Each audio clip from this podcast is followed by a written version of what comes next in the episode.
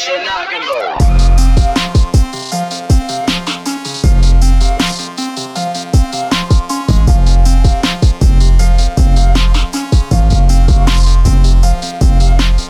What is up, everybody? Welcome back to the Crown Hoops Podcast. We are on to episode number 27 now.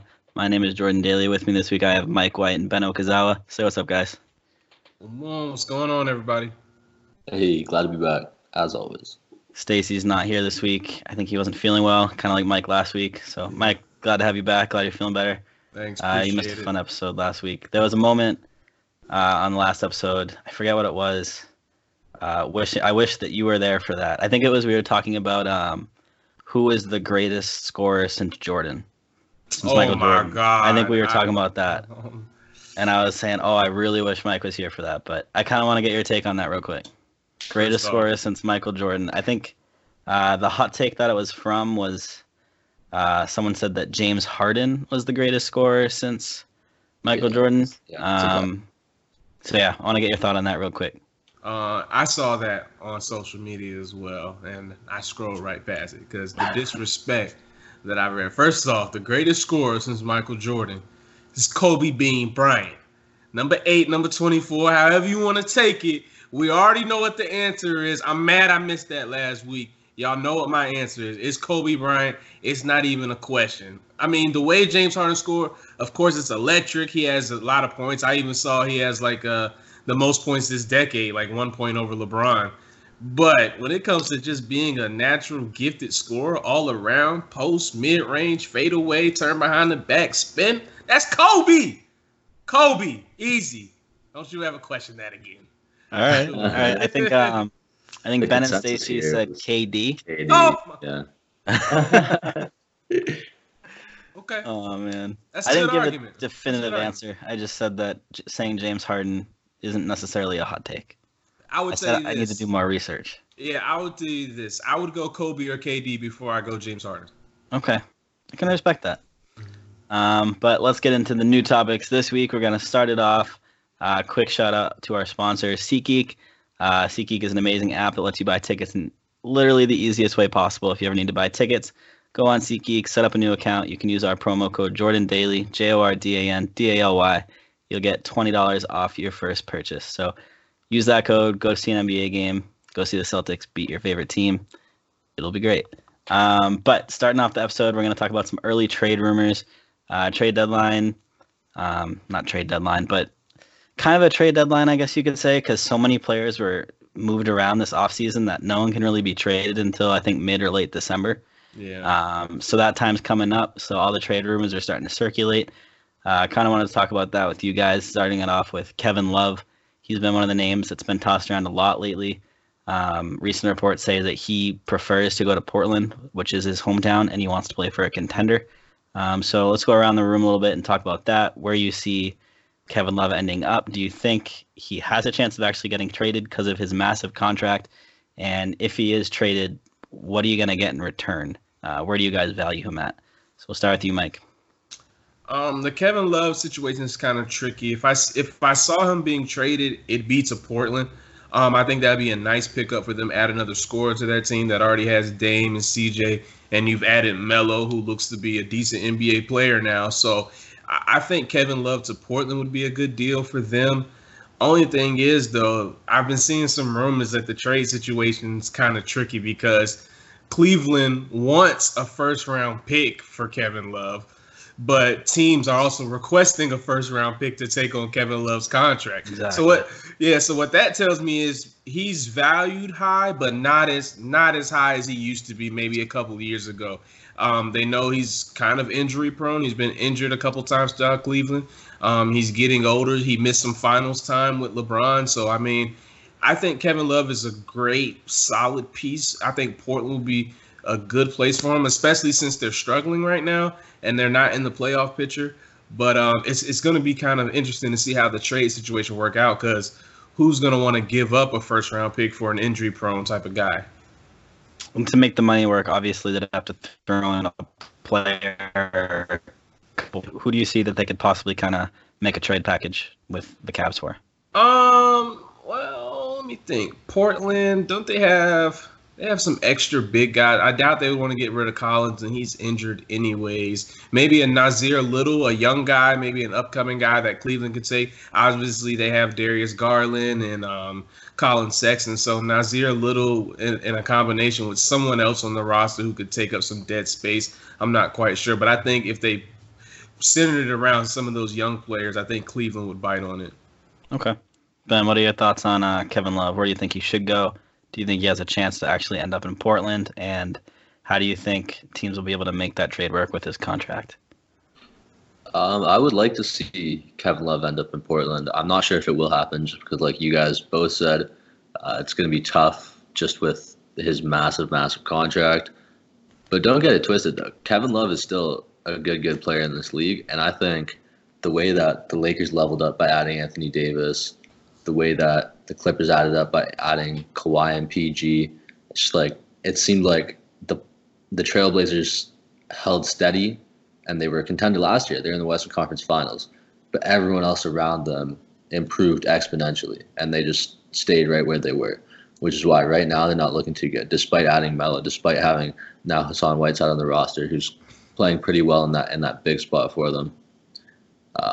But if they add Kevin Love, I think that could be the piece that kind of puts them back in that conversation as a contender in the West. So we'll have to see how it works out. But I think if it were to happen, it would be a pick for sure, sent by Portland to Cleveland, and Hassan Whiteside, and maybe one of the young guys. But we'll see who they're willing to get rid of in that young core. My first thought was Nassir Little too, but he's also he's in his rookie year. And teams try to, see if they can squeeze the most potential out of their young guys. Mm-hmm. At least give them a year or two before they trade them away. But they just might have to if it means getting a chance at Kevin Love and getting back into that conversation for the Western Conference. Okay, so let me ask you this: what's Portland's ceiling right now without Kevin Love, their team as it is, and then what is their ceiling with Kevin Love on the roster? Right now, they're looking at a low seed in the playoffs. That's my belief. And then getting knocked out in the first round because they would be playing a Lakers or a Clippers or, a Mavs or one of those higher seeds in the West that they just wouldn't be able to get past. But if they add Kevin Love and they finish out the regular season strong, I could see them push to maybe that 4 or 5 area. And then be playing someone who they would be maybe a bit more competitive with, like the Mavericks. I think they could take the Mavericks in a 7-game series with Kevin Love on the roster, especially if right now Luka's pretty much doing it all for that team.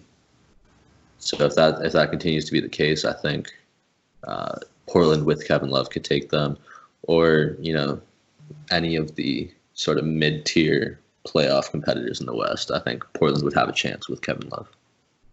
Yeah, Kevin Love is just kind of tough to move. I know a lot of people on Twitter, I follow a lot of Celtics people, obviously. People are trying to work out how they could work trades with Kevin Love coming to Boston, and it realistically just doesn't make sense. We'd have to give up someone like Hayward or Smart and picks and young players, which isn't worth it at that point, in the mind of a Celtics fan at least. Yeah, I think it's going to be tough to move him.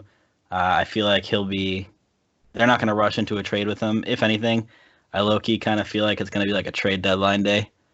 Last-second result, they're going to kind of see how they're doing. And, if they feel going towards the end of that season, they need that last pick-me-up, they'll do a last-ditch effort to try to get Kevin Love. But if they don't see themselves as title contenders that far into the season, maybe they'll just kind of let it ride out, keep their young talent, and kind of hope for better stuff next year. But next up on the trade rumors, I guess you could say. Mike, you were mentioning earlier before we started recording that you heard some things about Chris Paul and some other Thunder players on the trade block, possibly rumored to be moved around. So we'll start with you, kind of hear your side and what you've been seeing about that. So I saw a lot of rumors that Chris Paul, Steven Adams, and Danilo Gallinari have been on the trade block, are on the trade block, or available at least for talks. I kind of knew the Steven Adams one was coming. he got paid during that year where I think a lot of guys got paid, so he's got a kind of a big contract. And as we can see in OKC, they've totally started to make over the roster since losing Westbrook. So I could see him going to a multitude of teams. I mean, everybody, a lot of teams, especially a lot of playoff teams that know they have to probably play the Lakers. They're going to want to load up on big men. So I can see Steven Adams being a high commodity for a team that maybe lacks a center. I don't think, you know, a team like the Boston Celtics would make that move, but I mean, they could use a guy like that in there. I mean, maybe they want to shore up that back line. We don't know. You know, you have Enes Kanter and you have Daniel Tice, but I mean, those are just some of the things I think about when I think about Steven Adams. Chris Paul. Now that's the interesting one. I've heard things about, I was talking about earlier this summer that maybe he could end up with the Heat. I mean, I think that's a good spot for him. I mean, they're really on the youth movement right now, with the exception of Jimmy Butler, with guys like Kendrick Nunn and Tyler Herro, Duncan Robinson, but they could use a solid vet. They've been trying to get off Dragic's contract. They were trying earlier. He's hurt again, which has been a problem for them in the past, so maybe that's somewhere where Chris Paul can fit in. I've also heard a little slight rumor about the Mavericks could be looking at Chris Paul. I don't know how I feel about that, because Luka should be the primary ball handler, but hey, I mean, you never know when it works out. Now, Gallinari, I heard the Blazers were slightly interested, but I think since Melo's been playing kind of well, I don't think that's going to be a likely option for them anymore. I don't think he really helps them that much. But, I mean, then again, they're trying to get Kevin Love, so toss up. But, yeah, those are what I'm hearing about those three guys. I don't know. OKC right now is in the Western Conference playoff picture. I mean, why not? You know, see what happens down the road. I mean, granted, it's still early and they are under 500, but I mean, right now I think they're sitting at about the 8th seed or 7th, and they're in the midst of things. I think they should ride it out. And on the Steven Adams thing, I have seen a trade rumor about him going to the Mavs. I saw a couple trade calculator things, which I think would be a good fit. Steven Adams with Porzingis kind of solidifying their big men and allowing Luka to kind of roll with that ball point role. But Ben, what are your thoughts on possibly CP3 and some Thunder players on the move? It makes sense to me. At this point, those are your kind of your vets, and at the same time, your best players. Like Danilo Gallinari's having a really good season. He was a fringe all-star last year. Steven Adams at the same time, just like a solid big, and CP3 too is a good veteran point guard, but those guys just don't fit what you need right now as far as, you know, the big picture of the organization. They're all good players, but at the end of the day, like Mike said, they're in the playoff picture, but they're going nowhere in the playoffs. So would it be kind of more beneficial for them to just move these guys now, get some young guys, and sort of build around their current young core of like Diallo, Ferguson, you know, Shai Gilgeous-Alexander, who has been having, you know, a most improved player of the year worthy season, at least to this point, is at least in the conversation. So I think it makes a lot of sense for them to move these three guys who don't really fit the direction that their organization is moving in right now. Yeah, I mean, I definitely agree. I mean, especially with CP3, I mean, SGA has been having a killer year. I've been after you all season trying to get him on my fantasy team. Yeah, I love what he's doing. I think, you know, the Thunder, ever since they became a team, back in like 08, was it? Yeah, something like that. Somewhere around there. They've always had a good roster. It started off with like James Harden, Russell Westbrook, Kevin Durant, Serge Ibaka. Obviously, a couple of those guys left, but they always had Westbrook, and then they got Steven Adams. They always had a decent roster there, making the playoffs. Now, not so much anymore. I think now it's time for them to rebuild, get rid of those older guys, like you said, Ben. And kind of roll with the young talent you have, and look for the future. Maybe get some draft picks out of that. Maybe get some other raw talent players out of the players that you're trying to get rid of. You know, they're not contending for a title this year, anywhere near the future with the roster they have now. So I would agree it's time to rebuild. Moving on from that, though, another player that's been rumored to go on the move. We've been hearing about him all season. Andre Iguodala left the Warriors, now on Memphis. Kind of stranded there. He didn't really want to be there in the first place. He wants to be on a contending team. The Memphis Grizzlies just didn't really want to trade him. Now they're saying they want a first-round pick for him. What are the odds we see Iguodala move before the trade deadline? And do you think he is worth a first round pick. I'll start with you this time, Ben. I mean, Iggy, he's getting older for sure, but he's still a key contributor on, you know, the past few Warriors championship contending teams. So I think any contending team at this point would be kind of jumping at the chance to have Iggy. He's a good defender still, one of the best defenders in the league when he's healthy and just active on ball. And he's a good spot-up shooter too. So he's a good guy to have if you're a contender as like a maybe fourth, fifth option or coming off the bench even. So I think a number of teams who are contending for a championship right now might try to make a play at Iggy. So we'll see what happens with that. And I'm sure the Grizzlies, they've been weird about moving him because he hasn't been playing. But they are more open to a trade than they are to a buyout. So I would not be at all surprised to see him move to a team like the Lakers or even like the Sixers, who he used to play for, any sort of contending team who needs that 3-and-D guy to step up for them. What contending team do you think he could make the biggest impact on? Biggest impact? Not the Lakers, because they do have a good amount of wings at this point. I think it would be cool to see him go to the Sixers. I mean, obviously they're a very, very talented team. They've got Josh Richardson there at the wing, Ben Simmons, very tall point guard, Tobias Harris on the wing. But I think he would be a good contributor coming off the bench, and I think it would be cool to see him back in Philly. Yeah, I would agree. I could see him fitting in there. Mike, what about you? What are your thoughts on Iguodala being on the move, and do you think he's worth that first round pick, and where do you see him going?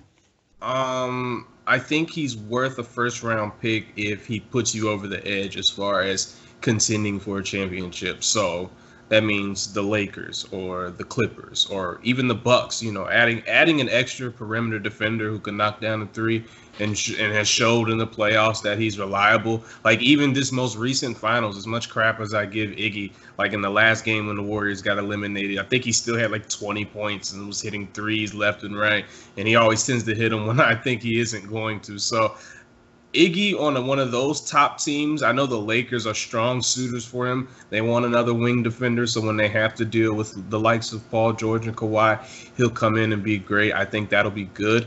But I like Iggy on the Blazers. I think the Blazers, they're not really known for defense. I mean, they have Hassan Whiteside back there protecting the rim, but he's good, not great. Melo's not much of a defensive player. Dame and CJ, we know they can't really guard a whole bunch of people in the league. I think adding a veteran like him to a team like that, someone who can guard some of those high-profile players in the playoffs, if they start to turn things around, I mean, the Blazers have a pretty deep roster, in my opinion. I think their record is only because of the injuries right now. So I think he would make that team more of the upper tier of the West, not better than the Lakers or the Clippers, but definitely either third or fourth, could probably compete with the Rockets. Okay. This kind of leads us perfectly into that next topic we wanted to talk about. What are the teams that are one trade away, one player away from becoming an instant contender? You know, there are a couple teams that, you know, are fighting for the top 4 or 5 seeds right now. Does one trade make them way better than they were, give them way better odds? So I kind of want to see your thoughts on what teams are just like that one move away, one player away from becoming instant real contenders. And we'll start with you this time, Ben. Well, I think teams like the Lakers and Clippers, they're already there. We've talked about the Blazers, and it could be, you know, like a Kevin Love or, like Mike said, even an Iggy that kind of puts them back in that conversation. I think the Bucks and the Celtics are kind of already there. They don't really need anyone else, but the Sixers might need someone else. Just the way they've been playing, they have the talent, but it doesn't fit for some reason. They're not playing like the best team in the East, which they're the most talented team in the East, but they're not playing like they're locked to go to the finals. The Bucks are doing that right now. I think my Raptors could make a trade. I've seen some rumors move either Serge Ibaka or Marc Gasol, along with maybe a pick or a young guy for Tristan Thompson, who's been having a good season for the Cavs so far. He's from more or less my hometown, Brampton, Ontario. So we'll see what happens with that. But I think a few teams, the Blazers for sure, even the Mavs maybe, if they want to get another big guy to pair with Porzingis, because they don't really have anyone right now who's kind of stand out at the center position that they can drop down low, other than Bogey, but he doesn't really play like that. So yeah, Blazers, Mavs, Raptors, Sixers, two teams from either conference that I think could greatly improve with one trade. Yeah, I definitely agree with you. My two teams specifically were the Mavericks and the Celtics. I think both of those teams could use some height. Tyus on the Celtics, he's impressed me this year. He's done a lot better than I thought, but I still think they need more height. Enes Kanter is not doing it. A lot of the Celtics fans that you'll ever talk to absolutely hate Kanter. He's just really not good. He's a huge defensive liability.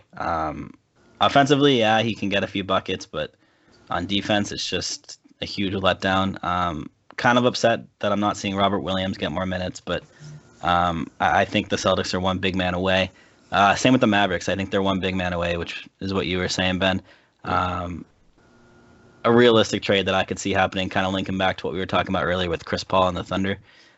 Steven Adams going to Dallas. I know we talked about that a little bit. I think that would be a huge help to them, allowing Luka to take more of that point guard role. But Mike, what are your teams that are kind of one trade away, and who do you see that could be part of those trades to help those teams push forward? So you guys already said one of the teams, the Mavericks. Obviously, we know they have Luka and Porzingis so far, but I think they're, like you said, either a big man away or another elite scorer away from really contending with those top teams. My other two teams are in the East. I agree with you, Ben. The Raptors, because, I mean, like we said, they just lost Kawhi. We've seen what this team can already do. They're just missing one more maybe bigger piece, or maybe a better big man. Marc Gasol's production's kind of dropped off this year. So I think the Raptors are one piece away from really being a contender, even though some would argue they're a contender now. And then it might be weird to say this because they're the number 2 seed right now, but the Miami Heat, I think they're one piece away from really competing with the Bucks. I mean, you have Jimmy Butler, so you have an all-star there, and you've got tons of role players, like tons of – and Winslow's hurt right now, and he was playing good before he got hurt. So just think about that combined with all the rookies they have, Nunn, Harrell, Robinson, and then you've got vets like Kelly Olynyk and Bam Adebayo. Excuse me if I said that wrong. So they already have a lot of pieces right there, a lot of vets, a lot of young guys. I think if you give Jimmy Butler another elite scorer or maybe a point guard to run the show, I think they're one step away from maybe competing to get into the finals. Because like you said earlier, Ben, the Sixers are good. They're 19-7, third seed, but they've been kind of underwhelming. And I'm kind of starting to fall off my pick of them making it to the finals. Me too. Yeah. One thing you brought up that I kind of want to gauge the room on real quick. We talked about it briefly in our group chat last night. You mentioned the Raptors are one trade away. One player on the Raptors that's surprised me a ton this year, and we talked about it a little bit last night, Fred VanVleet. Absolutely playing great this year. He's having a great season, and I really did not expect that personally. So if you're the Raptors and you have some trades offered to you lined up, is VanVleet on the table, or would you consider him off limits? We'll start with you, Ben, since you're the Raptors fan. I would consider him off limits. I think he's a Kyle Lowry archetype player. They're both short. VanVleet might be listed at 6, but I think he's just below 6 feet tall. But they're both bulldogs. They get right up in your grill on the defensive end of the floor. They'll take you to the bucket on the offensive end and make some really tough layups. But they can both shoot too. They're both, knockdown shooters. Kyle Lowry's getting older, so it kind of looks like at this point, Fred VanVleet might be our starting point guard of the future. And he's shown us that he has what it takes, that he can, put up those numbers and lead our team the way we need him to. So I think he would play Kyle Lowry's role, Siakam would play Siakam's role, and then we just need one person to play Kawhi's role. So I would put, any number of our young guys, however much it would hurt to lose, guys like Chris Boucher or Terrence Davis, he's in the Rookie of the Year conversation. He's very low in the Rookie of the Year conversation. He's in the Rookie of the Year conversation. If you look at the like official Kia Rookie of the Year race or whatever, he's down there. However much it would hurt to kind of lose that young core that we've got going on, that really stepped up big when Lowry and Ibaka were out. I think it would hurt to lose any of those guys, but I think at this point Siakam and VanVleet are my only untouchables on the Raptors. So you'd have Kyle Lowry on the chopping block?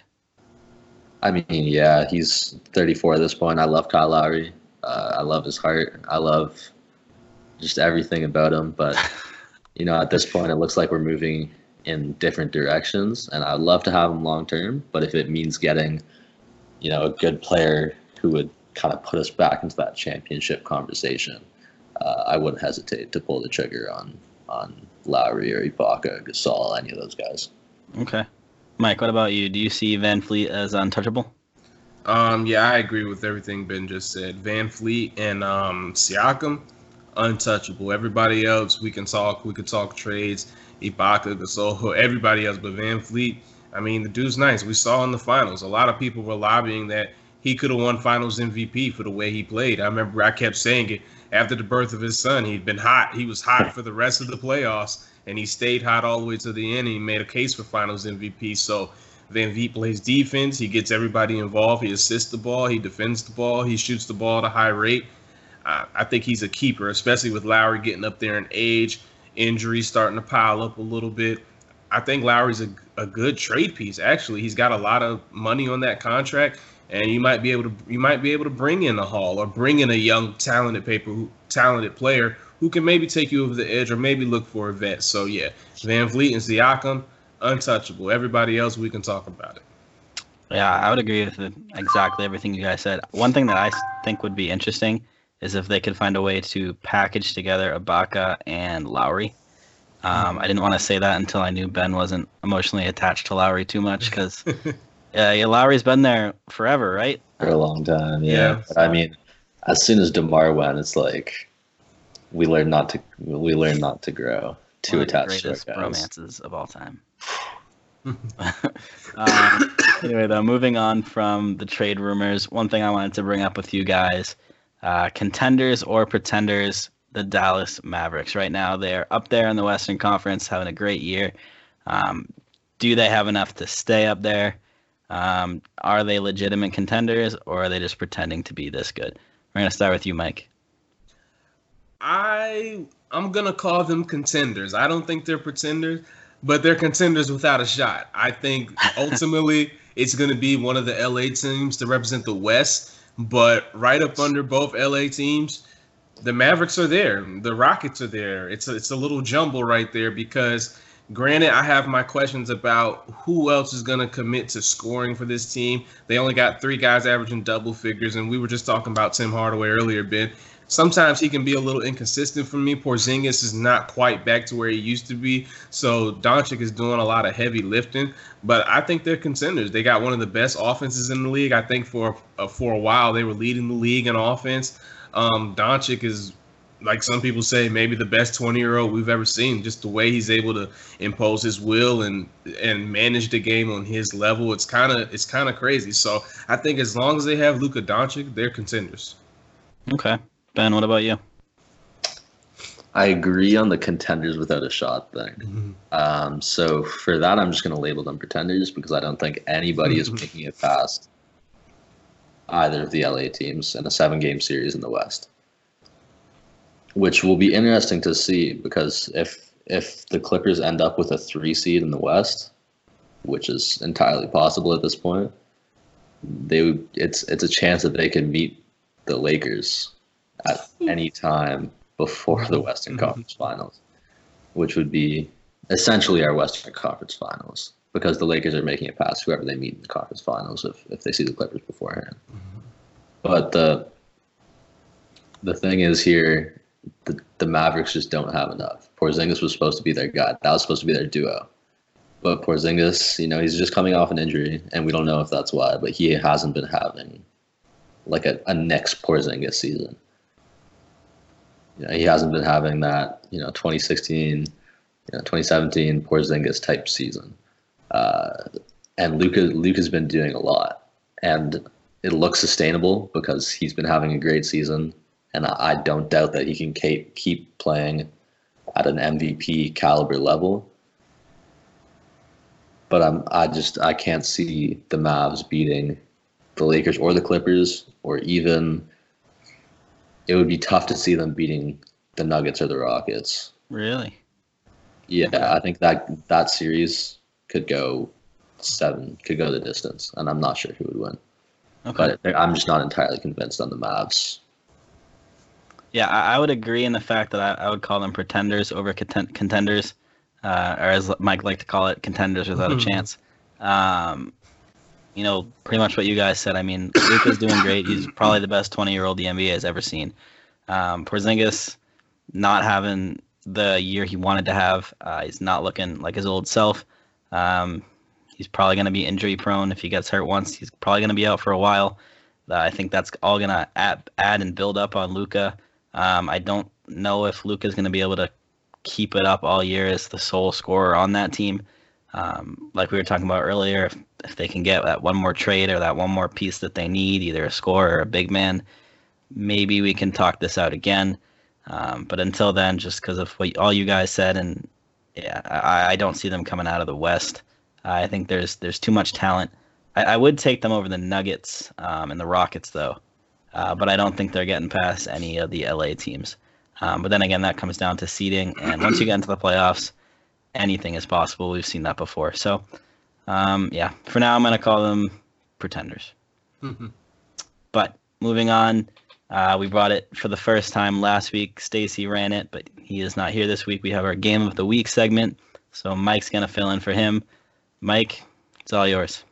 Hey, Stacy, I got you, dog. Okay, so, gentlemen, this week's Game of the Week, of course, the Los Angeles Lakers versus the Milwaukee Bucks on December 19th at 8 p.m. The game is in Milwaukee. This is going to be a big game, fellas, maybe one of the biggest games of the year so far, just simply because these are the two best teams in each conference right now. Record-wise, they're both 22-3 right now. It's going to be a hell of a fight. I mean, the Lakers are 12-1 on the road. The only loss they have on the road so far was at Staples on the opening night. So really, away from Los Angeles, they haven't lost a game, but the Bucks are 12-1 at home right now, and they're currently on a 16-game win streak. So I'll start with you, Jordan. Do you think the Lakers can go into Milwaukee and steal a game on the road? So you know me. I'm the biggest Laker hater just because of LeBron James. But hey, let it out, man. I'm going to give the edge here to the Lakers. I am. I'm going to give the edge to the Lakers. I think the Lakers will come out on top. I don't think the Bucks have enough to go up against the depth of the Lakers. I think the Lakers will be able to find a way to contain Giannis between LeBron or AD or whoever else they have. I think the depth is going to be the depth of the Bucks in this matchup. Yeah, I would lean the Lakers too. Obviously, I'm a fan, but I would say the Bucks shoot the three very well. If they're shooting the three that well that night, they might have a good shot. What about you, Ben? So I'm just going to come out and say that I've also got the Lakers. The Bucks, listen, they're riding high. They've got a 16-game winning streak going on right now. But if you kind of look at their schedule, I'd say they had an impressive blowout win over the Clippers. But other than that, it's been the Pelicans, the Magic, Hornets, Knicks, Cavs, Hawks. Yeah. They're not really, in the past like month or so, in their winning streak, they haven't been playing top teams, and the Lakers are undoubtedly a top team in the league. So I think, you know, Giannis is going to be tough to stop. He's super dominant. But how do you stop LeBron and AD? Dwight Howard's been playing well this season in his role. Just everyone the Lakers have. They've got Danny Green. They've got, you know, Avery Bradley is a lockdown defender. So it would be tough for me to see the Bucks beating the Lakers, regardless of whether they're at home or in LA. I've got the Lakers. Okay, so I'm going to do something I never do. I'm going to play devil's advocate for the Bucks. So you said the Bucks play in the East and they've had some easy schedule, but a lot of the complaints I was seeing against the Lakers was how weak their schedule was. So do you think that plays a factor? I mean, they've both played their hard teams here and there, but they both had have had a relatively easy schedule. So I guess my next question, and I'll start with you, Jordan, is what are the keys of victory for the Bucks to win? For the Bucks, they're going to need to find a way to be successful without Giannis. I think the Lakers going in, their main method of attack on defense is going to be containing Giannis. If the Bucks shooters can get hot, which I've seen them do before, the Bucks will have a better chance. But it's really going to come down to how the Bucks role players are going to fill in. If their shooters can get hot and they're hitting the threes, we got a game. But if they're not hitting those threes and their bench players aren't doing too well, game over. What about you, Ben? For the Bucks on the offensive side of the ball, it's exactly what Jordan said. You have to get guys other than Giannis going, which is going to be tough. They do have good shooters on the perimeter. They have Eric Bledsoe running the point. Obviously, they've got Kyle Korver, who's a notorious sharpshooter, and just other guys like that, Chris Middleton around the perimeter. But on the defensive end, you just have to find a way to limit as best you can Anthony Davis. LeBron James is going to do what he does regardless, but I think Anthony Davis is the key to stopping here, because at this point so far in the season, it's kind of been largely centered around Anthony Davis, the offense. So if you can kind of lock him down and force other guys on the Lakers like LeBron to be that top guy, that's, I think, your best chance. But even then, LeBron is having a great season. So right. It's gonna be tough for the Bucks regardless. Right. So I think I already asked you guys, but I'll ask you one more time. Jordan, who do you have winning this game? Lakers. Ben? Also the Lakers. Yeah, I got the Lakers winning on the road 113-110. Well, man, guys, you got the score and everything. 113-110. I think it's going to be a very close game. I think both teams are going to go over 100 points. But I think the Lakers defense holds out. They stop Giannis on that last drive, force it out to a three-point shooter. Danny Green with the great contest. And that's the end of the game. They missed the shot. And that's all I got for Game of the Week, guys. Before we move on, though, one more Lakers thing I want to bring up. Okay. Lakers have a new little weapon. Rajon Rondo beyond the arc. Rajon Rondo, hey! 53%. 53, Rajon three-way. Hey, look, Rondo's been hitting threes. I've been so happy. Like, my only issue with Rondo ever last year was, like, he can't hit a shot. But if you're going to shoot 50% from three, I'm with it. What's up, Rondo? What's up? I love it. I think all the NBA players have started to adjust more to focus on their three-point shot. I mean, you look at the stats. You go back 3-4 years. Some guys are terrible beyond the arc, but year by year they've been improving that, because that's the way the NBA is going now. You know, obviously Steph Curry and Klay Thompson kind of started that trend, but nowadays if you can't hit a three in the league, you're kind of useless. That's my thought on it. But moving on from the Game of the Week segment, thank you for filling in for Stacey, Mike. I wanted to get your thoughts on something that kind of just came up again. Only happened once in the NBA. Happened a couple times outside the NBA, but JJ Culver in a college game, brother of Jarrett Culver in the NBA, just dropped 100 points in a game. He played for 38 minutes, went 34 of 62 shooting, also tallied 9 rebounds, 5 steals, 2 blocks, and an assist. His team ended up winning 124-60. Kind of just wanted to discuss that with you. Is that bad sportsmanship against the other team? Kind of bad looks for his teammates. Obviously, 24 points came from his teammates. He got 100 out of 124 points. How do his teammates think of that? Kind of just wanted to get your thoughts on that. Do you guys think that scoring 100 points in a game, especially in that big of a blowout, is this just excessive, rude, and poor sportsmanship? Or do you give props to JJ Culver and pat him on the back? We'll start with you this time, Mike. I give him props and pat him on the back. If you don't want a player to score 100 points on them, you do something about it. Obviously, the other team didn't want to do anything about it. And let's be honest, the J.J. Culver's other teammates could have shot the ball. They had no problem feeding him for all those shots he took.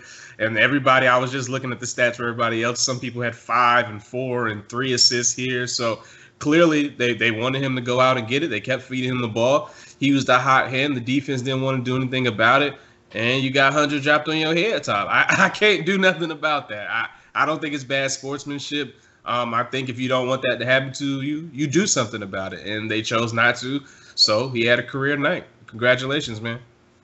Yeah, and in defense of the whole teammates thing, from the videos I saw, I watched the whole highlight tape. Mm-hmm. It seemed like that was the game plan. Let him score 100. From what I remember, he's a senior, so they wanted him to, get his moment in the spotlight. When he hit that 100th point, all the teammates on the bench jumped up, started freaking out and celebrating. So I think that was done on purpose. I don't think he was just saying like, "Yo, give me the ball," kind of like a Kobe move and just kind of taking off. Hey, I think that was. I think that was the game plan. But Ben, what are your thoughts on scoring 100 points in a game? Oh man, I mean, yeah, like you guys both said, his teammates weren't against it. His teammates were all for it, which I love. That's kind of what basketball is all about: supporting your teammates. Just kind of selflessness there by his teammates, which I loved. And then as for running up the score on the other team, these guys don't play in the NCAA, but at the same time, they're playing, college basketball. They play in something called the NAIA. Never even heard of it before, but it's not like they're playing. It's not like they're 8-year-olds playing sort of like house league, just for fun basketball. These guys are competitive amateur athletes. So you go out there every game, and if you get the score run up on you, you can't cry about it. And it's kind of cool to be a part of history.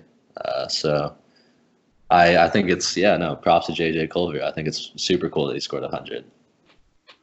Yeah, I definitely agree that I think it's cool that he did it. There's no bad player is ever going to score 100 points in a game. That takes skill.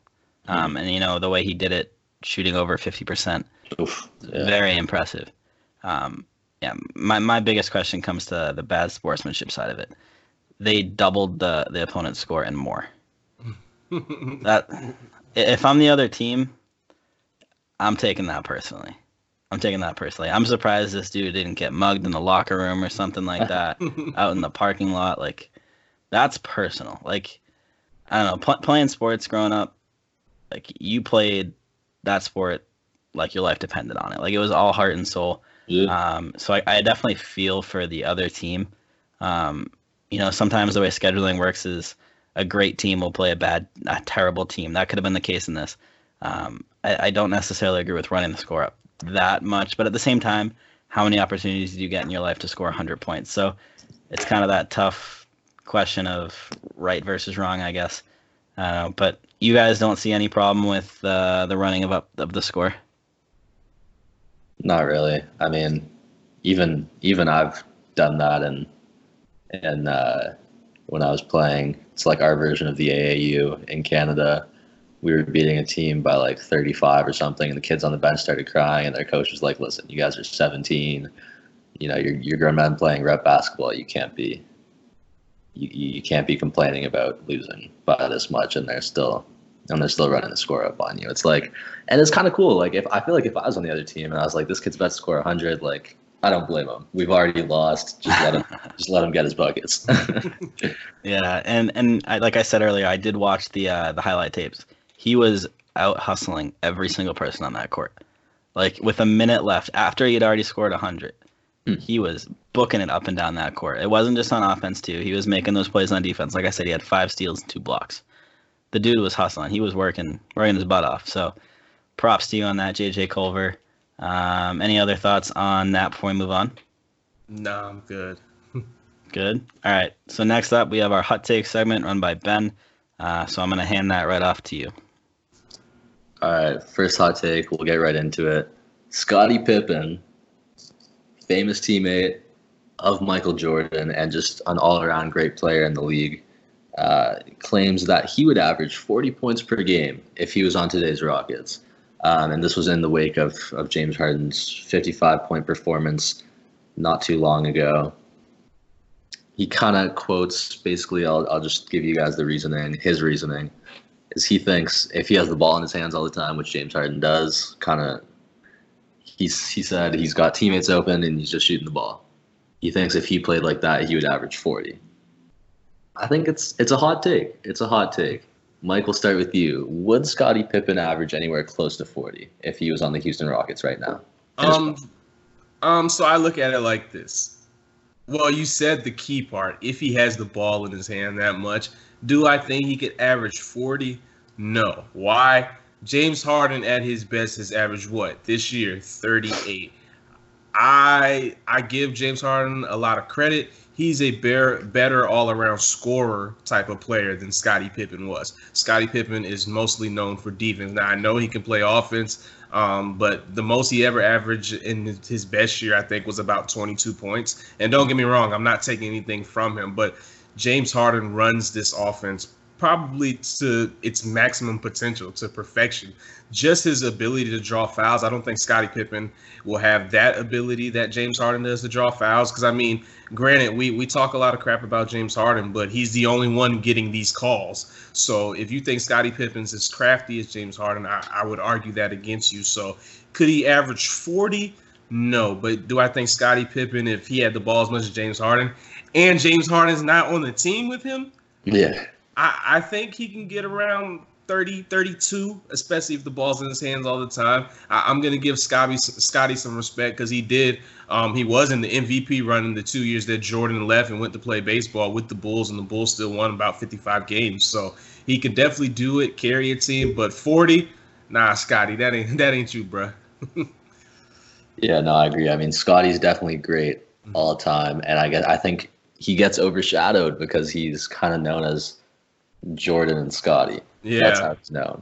Right. But if you really know the game, you know that Scottie Pippen is a great, great player. And if he had been on his own on a team, he would have been, you know, kind of more up there in terms of all-time greats for sure. But Jordan, what do you think? Do you think Scottie could average 40 if he was on the Rockets today? No teammate of James Harden will ever average more than 30 points a game. Let's say he replaces James Harden. I think that was kind of his argument. If he replaces him, I still don't see 40. I mean, I feel like his basis behind the claim is, you know, him assuming that, you know, modern day NBA defense is a lot more lax compared to what it was when he was playing. Obviously, it was much more physical back then. So maybe that's what he's concerning it as. But I still don't see him dropping 40. I don't think he has the scoring ability that James Harden has. And like we said, James Harden, having one of the best seasons of his career right now, is only averaging, I think, 38.7 points a game. So to say that Scottie Pippen would come in and drop 40 a game, nah, I don't see it happening. That's definitely a hot take. Yeah. No, I agree 100%. Scottie Pippen, like I said, a great player. Would he average 40 points per game if he was in James Harden's role? No. But we'll move on from that and we'll go to the next one. Also, Harden-based seems to be the theme this week. Max Kellerman on ESPN's First Take said that Harden is not the best scorer in the league. He is, and this is a direct quote, the thirstiest scorer in the NBA. I just want to get your guys' thoughts on that. Do you think that there are better scorers than Harden in the league right now, Jordan, and he just has the most opportunity. He kind of gets after it the most in terms of free throws and having the ball in his hands the most. Yeah, that's a really good way of putting it, I feel like. I feel like that's really accurate for Harden. I mean, I've never seen someone put up as many shots in a game as James Harden has. Wow, that's like a really good way of putting James Harden, I feel like. Very thirsty to score. Yeah, I guess I've never really thought about that. I definitely agree that he is the most thirstiest scorer, but I still think he's probably the best scorer in the league right now. If I had to put other people up there with him who are currently playing this season, you know, I'd probably have Luka up there, but I'd still have Harden as the best scorer this year. I mean, last week we were just debating if he's the best scorer since MJ, and now this week we're asking if he's even the best in the league right now. That's tough. So, yeah, that's my 2 cents on it. Okay, yeah, that's fair. Mike, I'm going to ask you now, do you think that James Harden is not the best scorer in the league? He just has the most opportunity. And if so, who do you think is better than Harden at scoring in the league right now? Well, since KD is hurt, that's a big factor in this argument. Okay. So considering everyone who is healthy, I think both can be true. I think he's the thirstiest scorer in the league, and I think he's the best scorer in the league. And I think that's why he's so thirsty. I mean, he knows he wills these refs. He bends the refs at his will. He knows the angles. He knows how to get fouls. He knows how to get you in trouble. He's got a pull-up shot that's pretty much unblockable. I mean, we rarely see it get blocked. He has a floater game, and he's an excellent passer. So with all those skills combined into one, he's the best scorer in the league. Literally, defenses set up to try to stop him all night, and they still don't. So that should tell you something. That's Kobe-esque. Kobe-esque. All right, Kobe-esque. But like I said, I think James Harden is the best scorer in the league. Luka's up there. I think what James Harden has on Luka, I like his strength a little bit more. I think he's more of a bulldog than people give credit for, how he gets to the lane and is able to finish through contact a lot. And just the way he's able to shoot the ball from deep on a consistent basis. I mean, granted, he is shooting 14 threes a game, but he's still shooting 34%. It's not horrible. It's not great either, but he hits them at a high enough clip where you have to respect it. So I'm totally going with James Harden. He's the best scorer in the league right now and the thirstiest scorer in the league.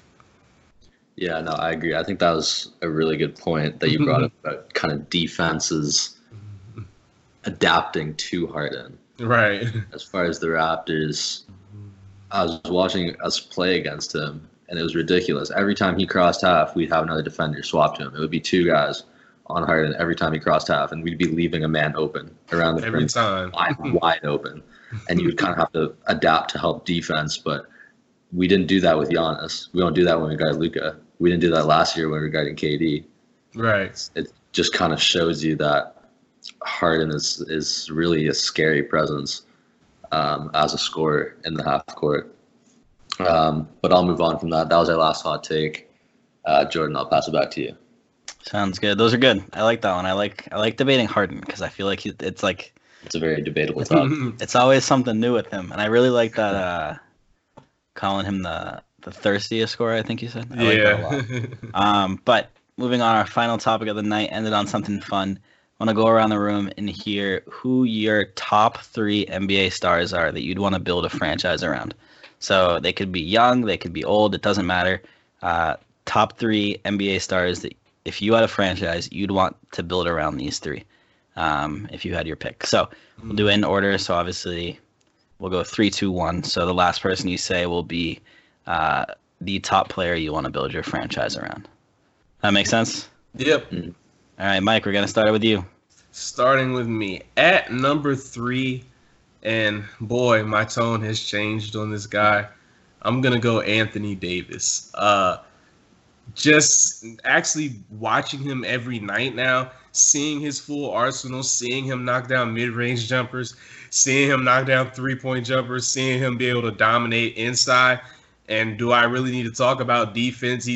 He locked up Jokic one week, locked up Jamal Murray to help us win that Nuggets game. He's had some like defensive game-winning plays this year. He's in the running for Defensive Player of the Year, and he's only 24, or 25, however old he is. You know, he's in that range. So I like Anthony Davis. I think he's an all-around great player. He could tilt the balance of your team. And as you can see, if you get a great point guard around him, especially a guy like LeBron James, it's almost impossible to stop him. He's 7 foot and can pretty much do everything. He even handles the ball, brings it up court, gets assists. It's not really a lot on the court that he can't do. The only knock against him is injuries, but I think he would be number 3 on my list, Anthony Davis. Who's your number 2? Number 2, I'm going to go with Kawhi Leonard. I don't care about the load management. Granted, I'm a Laker fan, so I'm going to talk crap about him this year because he's on the Clippers. But I'm going to go back to the mode I was in when he was on the Raptors.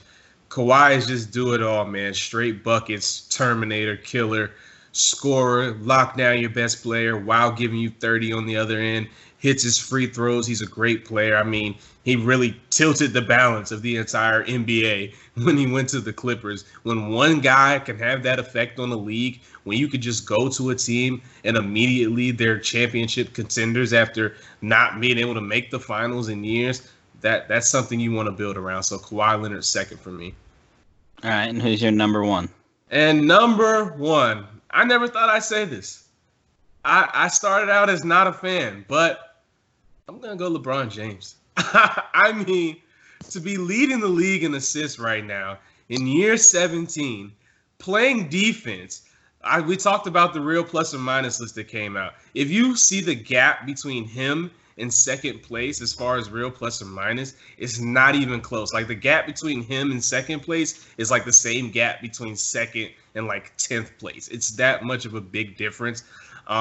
Makes everybody around him better. I mean, you're instantly a contender with LeBron James still at the age of 34, and he's quieted a lot of doubters up. He's in the MVP running. He's leading the league in assists. It's LeBron James, man. So if you're setting your franchise up for multiple years down the road, you're taking a 34-year-old. Well, you said old or new, so I'm just taking him as he is. I mean, if my goal is to win now, then why not? Fair. If that's my goal to win now. Like, let's say I'm Indiana. I'm a small town. F that building for the years. We need to win now. We need rings up here. I'd take LeBron. Why not? All right, and fun fact, where are you taking your franchise to? What city you having your franchise in? We're going to be in right here in Newport News, Virginia. All right, fair. All right, Ben, moving on to you. Top three NBA stars to build your franchise around. Starting at number three, who do you have? All right, at number three, I have Giannis Antetokounmpo. My list is actually going to look surprisingly different than Mike's. Yeah, mine is going to look nothing like Mike's either. So. Good. But definitely, I respect that list, though, but we do need variety. I agree. So at number three, I've got Giannis Antetokounmpo. As you love to say on this show, the most dominant player in the league. He can get whatever he wants, whenever he wants it, when he's on the court. And at this point, he's starting to knock down threes. And it's a scary, scary sight for the league. Because at one point, especially last year, you could sag off of him and kind of try to limit him. That's what Kawhi did in the playoffs. But right now, he's actually a threat to hit those deep shots, which makes him really, really scary. He's 7 feet tall, something like that, super long. He's a great defender as well. He's also young, I think 24 or 25, that area. And he seems really committed to his franchise, which is something that I would like as an owner. And he's just, reigning MVP, came, I think, second in Defensive Player of the Year voting last year. So it's a very, very scary player in the league, a true unicorn, especially when he's able to start knocking down those threes on a more consistent basis, which we've kind of seen so far this year. Definitely. At number two, I've got Anthony Davis. For all the reasons that Mike said, if we want to talk unicorn, I just called Giannis that. But Anthony Davis, he can knock down those threes. He's 7 feet tall. He's one of the best defensive players in the league. I think he's first for me in Defensive Player of the Year rankings right now. In this, albeit young season, he can hit down. He can hit threes. He can handle the ball at 7 feet tall. He can, bully anyone in the paint. He has everything in his arsenal. And he is young. So I would have him for years to come. And then at number one for me, I've got Luka Doncic. I mean, he's 20 years old. And this season, he's averaging, we don't have a huge sample size because he's only been in the league for a season and less than a quarter, I think. But so far this season, 30 points per game. Almost 10 boards, 9.8 rebounds per game, 9.2 assists per game, and then throw in 1.3 steals per game. He's been having a ridiculous season. He's really, really exciting player to watch. He's international, so that would kind of, if I'm an owner and thinking about money, he would kind of draw that crowd. He's got the youth on him. He's 20 years old. I keep saying that, but he's 20 years old and he's doing all this. So think about where he could grow from here. It's really impressive to watch. I've got Luka Doncic number one. All right, so me and you, Ben, kind of have a similar list, which I'm happy about. I thought I was going to be crazy after hearing Mike's list. I was like, oh, no, we went different directions. But at number three, I have someone that none of you guys mentioned. Coming in at 23 years old. No other 23-year-old in the league has 5 years of experience, as much as him. Devin Booker at number three. I feel like he's kind of forgotten about a lot in discussions. I think people forget about how young he is coming in at 23. He's an offensive threat. I mean, this season he's averaging 25 points, 6.5 assists, and 4 rebounds, shooting the ball at 50%, over 50% actually, and 41% from beyond the arc. I think people forget about how good he is because he's stuck in Phoenix, which is just a terrible franchise to be stuck in. Not anymore. For now. Got playoff hunt. Playoff hunt. We'll say that for now. We'll see if Aaron Baines can stay as good as he's been. But, yeah, number 3, I have Devin Booker. Number 2, I have Giannis Antetokounmpo. The Greek freak. Dude's dominant. He bullies whatever he wants. He gets what he wants. He literally has entire teams adjust their game plans to go around him. That's insanity. He's just as young as well. I think he's 24, now. Yeah, something like that. So, I'd have him for the long term, like Ben, you brought up. He's starting to adjust to that three-point shot. He's taking them more and more, building that confidence. Eventually he will get proficient at that. Obviously it's just starting, but once he starts hitting those down, even like 40%, 35-40%, that's terrifying because then you're actually going to have to guard him out on the perimeter. Coming in at number 1, same as you, Ben, I have Luka Doncic. Dude's 20 years old, and he's playing like he's been in the league for 6-7 years. I truly think that at the end of his career, people are going to be saying he was Luka Doncic. Like, everyone's like saying, oh, he's the next LeBron, he's the next MJ. Nah, he's Luka Doncic. He's making a name for himself, I truly think by the end of his career, he'll be in the debate for the GOAT conversation. What he's done so far is nothing short of remarkable. He's putting international basketball on the map. We've already seen more and more prospects go international because of him. We saw RJ Hampton and LaMelo Ball. He was a trailblazer, and I think we are witnessing greatness in Luka Doncic. I can put it that way. 20 years old, you're going to get 14, 15 years out of him maybe. So I'm definitely starting my franchise around Luka Doncic. Do you guys want to debate anything that anyone said? I have no issues with you guys' picks. Luka's great. Like I said, I like more athletic-type players. And granted, he makes up for that with his craftiness. It kind of reminds me of whenever I watch old highlights of Larry Bird and just watch him do like simple pass fakes like around people's head. Like that for some reason I just see Luka. I see Luka as like Larry Bird 2.0. But I have no issue. Giannis is great. It's his shot that's a little off for me. I was debating somebody online about Giannis versus AD, and I was telling them like AD, I know that mid range is money. That three-point is money. Giannis is getting there, but I don't know. His release is really slow is the thing. Yeah, it just looks weird. Maybe I just got to get used to it. His shot mechanics are kind of off. If people are actually guarding that three, it's getting blocked every time. Yeah, it takes probably like a full second and a half to shoot. Yeah, but he dominates, so I completely understand why he's on you guys' list. Devin Booker. I go for the young guys. You've played 2K with me before. We've done the minus. You know how I roll. Yeah, like all young guys. I'm not mad at the Devin Booker pick. I've never been a huge fan, but it just always seems like he's in a bad mood when he plays the Lakers. He be talking cash shit. I'm like, damn man, we just hit a ball. That's it. Look who he's stuck playing with. Like, right. Like look at his team. Aaron Baines is the second star on that team. Hey, Baines been balling. True. One quick question: where would you guys have Trae Young on that list? I'm kind of low. Like, not saying he's bad in any way. You just have people over him that you take? Based on the amount of options that are available to me. Like, Kawhi Leonard is a really, really close four for me. Yeah, I would say... Yeah, Kawhi Leonard was just outside for me as well.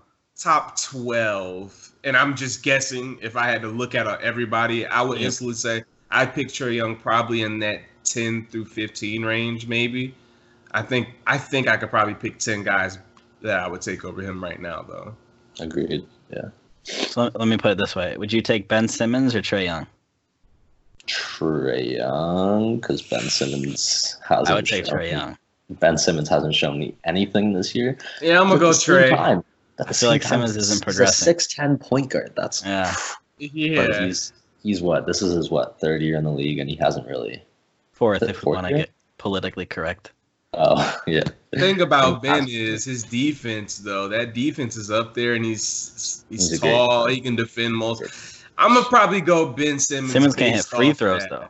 Ah, that's key. Simmons is like 50% from the free throw line this year. Is he still 50%? It's like just over 50. I think it's like 54. Man, hey, this is totally random, but now that he's not on my team, I don't have to stick up for him anymore, even though I still stick up for him. Ball. But Lonzo Ball, man, get it together.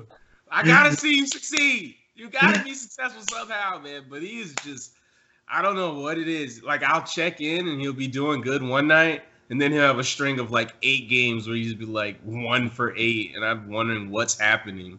Yeah, isn't he not even starting anymore? Lost his starting spot on one of the worst teams in the league. Like, lost his starting spot too.